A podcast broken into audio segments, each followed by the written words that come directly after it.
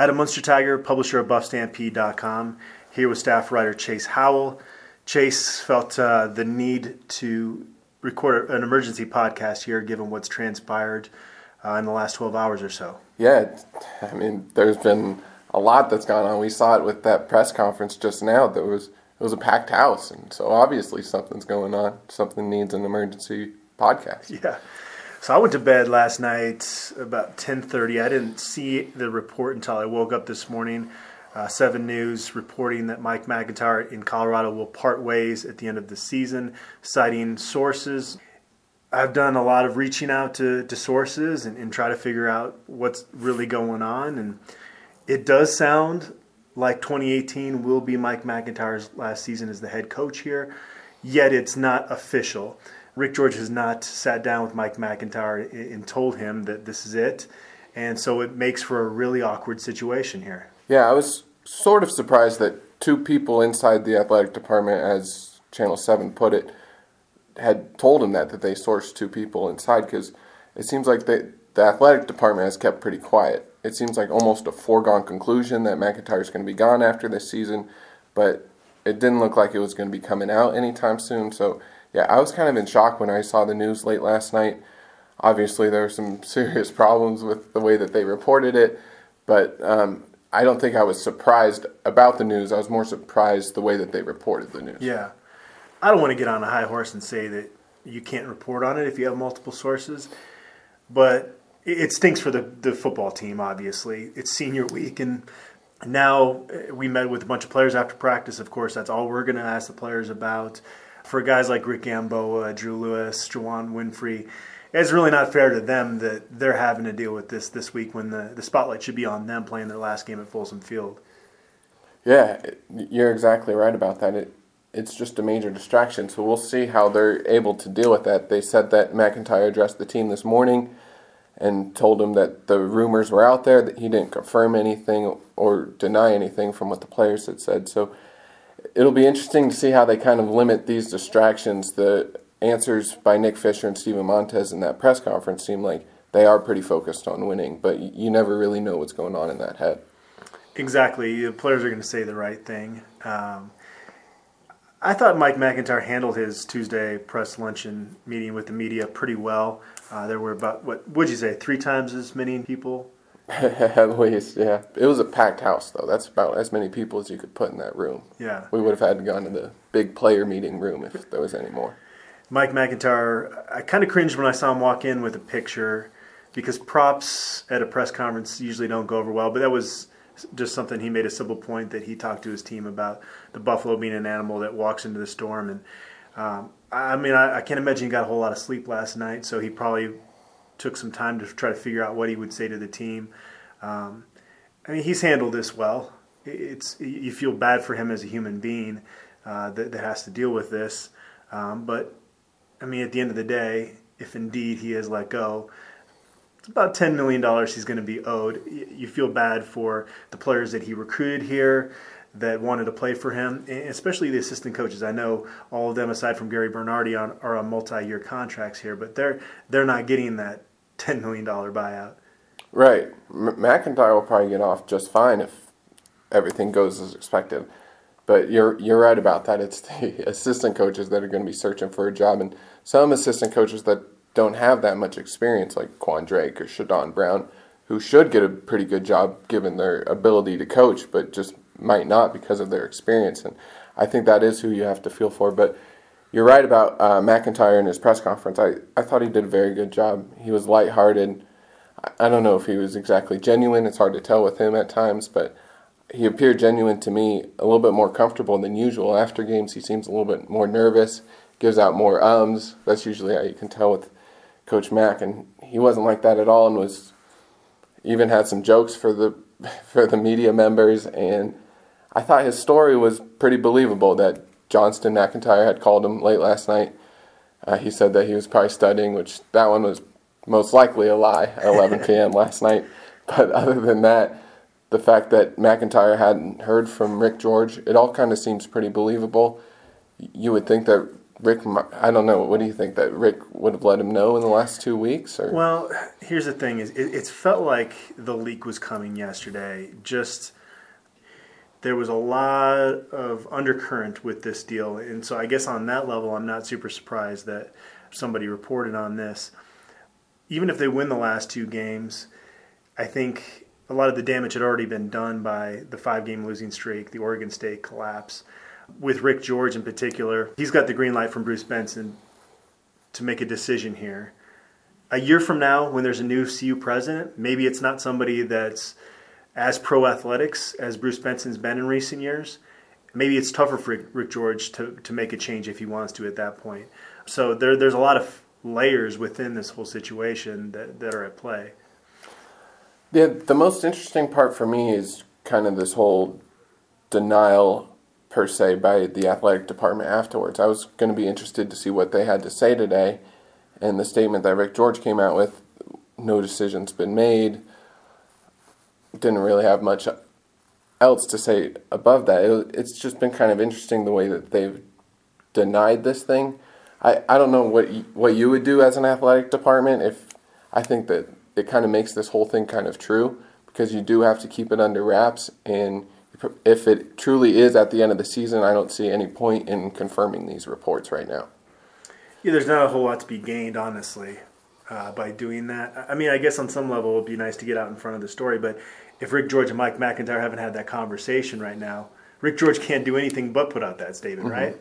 Yeah, exactly. And I, I don't really know what Rick George is thinking right now, but he probably doesn't want it to get out, and now he has to go and have a very intense discussion with Mike MacIntyre this afternoon. So that'll that'll be interesting. Mac, that was the one part that MacIntyre seemed a little bit nervous in his press conference when he started talking about, oh yeah, me me and Rick we're going to talk this afternoon. The one time he got, you could tell visibly frustrated. Well, mm-hmm. I asked him if it's frustrating that this came on the week of senior week, and he talked about the story with, with anonymous sources and how it was a gutless thing to do. Yeah, I don't want to strike my gavel down here. I mean, if you've got the sources, I guess you go with it. Uh, being this close to the team, you feel bad for the players and, and how they found out about these rumors. And it, again, it makes for an awkward week around here. I, I, personally wouldn't have done it in that fashion, but again, it's not to say that I'm right and they're wrong necessarily. What's what's your take on that? It's more about how they did it rather than whether they did it or not. It seems like they had the sources for it. Obviously, Troy Renck, he's a CU graduate. He clearly has some sources inside the program. Kind of has has always had some sources. I think he broke something. Maybe it was over the summer. I I remember he was involved in another CU thing. So it's not that they reported it. It's kind of how they did it how they went about it. The first tweet that we saw was from one of their news anchors, and he had, he had said that they had two sources on it, but he said that they fired Mike McIntyre instead of Mike MacIntyre, for getting the A in his last name. So that's obviously a red flag. And then you get into the story that was written 10, 15 minutes after that, and there were two scores that were wrong in the story. And so it just makes everything a little bit less believable. And uh, as a journalist, that that's not what they would teach me in journal in journalism school. They would yeah. tell me, you if you're going to report something like this, make sure that everything about it is right, because that that's how people are going to believe you. So that part of it, I was a little bit frustrated with, but the fact that they reported it didn't bother me at all. Okay. Well, we know one thing is that if Mike MacIntyre is not back as a head coach in 2019, he left this program in better shape than he got it. Uh, there is a clause in Mike MacIntyre's contract where he's supposed to seek employment elsewhere.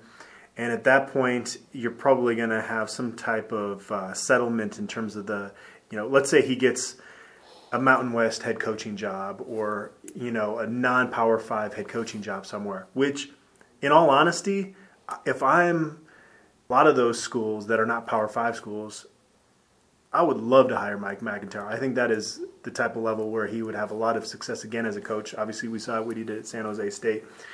He does a really good job of finding under the radar type guys. It's just hard to do that year in and year out in the Pac 12. And especially when you have injuries, you're not going to have depth to compete at this level. Uh, so let's say he gets a head coaching job uh, somewhere else you're going to kind of negotiate between what the differences of his current salary and the and the buyout. And you know, Colorado is not going to end up owing him the full 10 million if he's gone after this year. Uh, so I know that's one thing that there's been a lot of debate about whether Colorado can afford to do this. How long is the gap in between when he gets fired, when he gets a job? How long, like, does he have until CU has to pay that full amount? You know, like? I think it's over the course of the whole contract. Okay. Okay. Yeah. So yeah, you can make monthly payments, and again, probably come to some type of settlement there in, in the middle. Um, I do think Mike MacIntyre will be remembered fondly for a lot of the stuff he did, and he pointed a lot of that out at his press conference. Uh, it's hard to say. I mean, if the next head coach catapults this program to the next level, what do you think Mike MacIntyre's kind of legacy is going to be in terms of how the CU fan base views him? Uh, well, I'm not sure about how the CU fan base will view him, but in my view, I think he'd be a very good bridge coach. He did pretty much exactly what you wanted a coach to do. If you if you had the ex- expectations that a coach was going to come in here at the point that Jon Embree left it and make this a national title contending team, your your dreams were you were just way too ambitious with that. And I think he's done a really good job with kind of make, making this team better, but not taking them to that next step. And they're going to have to find a coach that takes them to the next step. But I don't think his legacy or anything like that should be tarnished, even if a coach comes in here and does better, because Mike MacIntyre would have a lot. He would have been involved with what this team is able to accomplish in the next few years. So I definitely think that he, what he has done here should be appreciated. You got to have faith in Rick George that he's going to hire the right guy and build the, the right staff around that guy. Obviously, there's a lot of Les Miles rumors out there. Of course, uh, there has been what the last three years, yeah. four, four years almost. What would be your your take on Les Miles? If they were to bring him in, I I don't know if it would be their best option. In my opinion, I think it would be better if they brought in a younger guy, um, preferably for me on the offensive side. That seems to be where the game of football is going. You got to score points, and there's a lot of smart offensive football minds out there. So I think bringing in Les Miles wouldn't be the best decision, but I still think it, w- it would be a good decision for this program. And you often see when there's a coaching change, certain assistants are retained. And so there, there's some really quality coaches on this staff uh, that I think would have a, a, good chance to, to stick here in Boulder. It's even hard to kind of preview the Utah game because this news has just kind of overshadowed everything. But this football team still has a chance to, to win another game and get bowl eligible. And as Brian Howell and I were talking on our analysis video the other day, that's only happened once in the previous 12 years. So not all is lost in terms of, you know, at least this group of seniors accomplishing something that not many senior groups at CU in recent history have.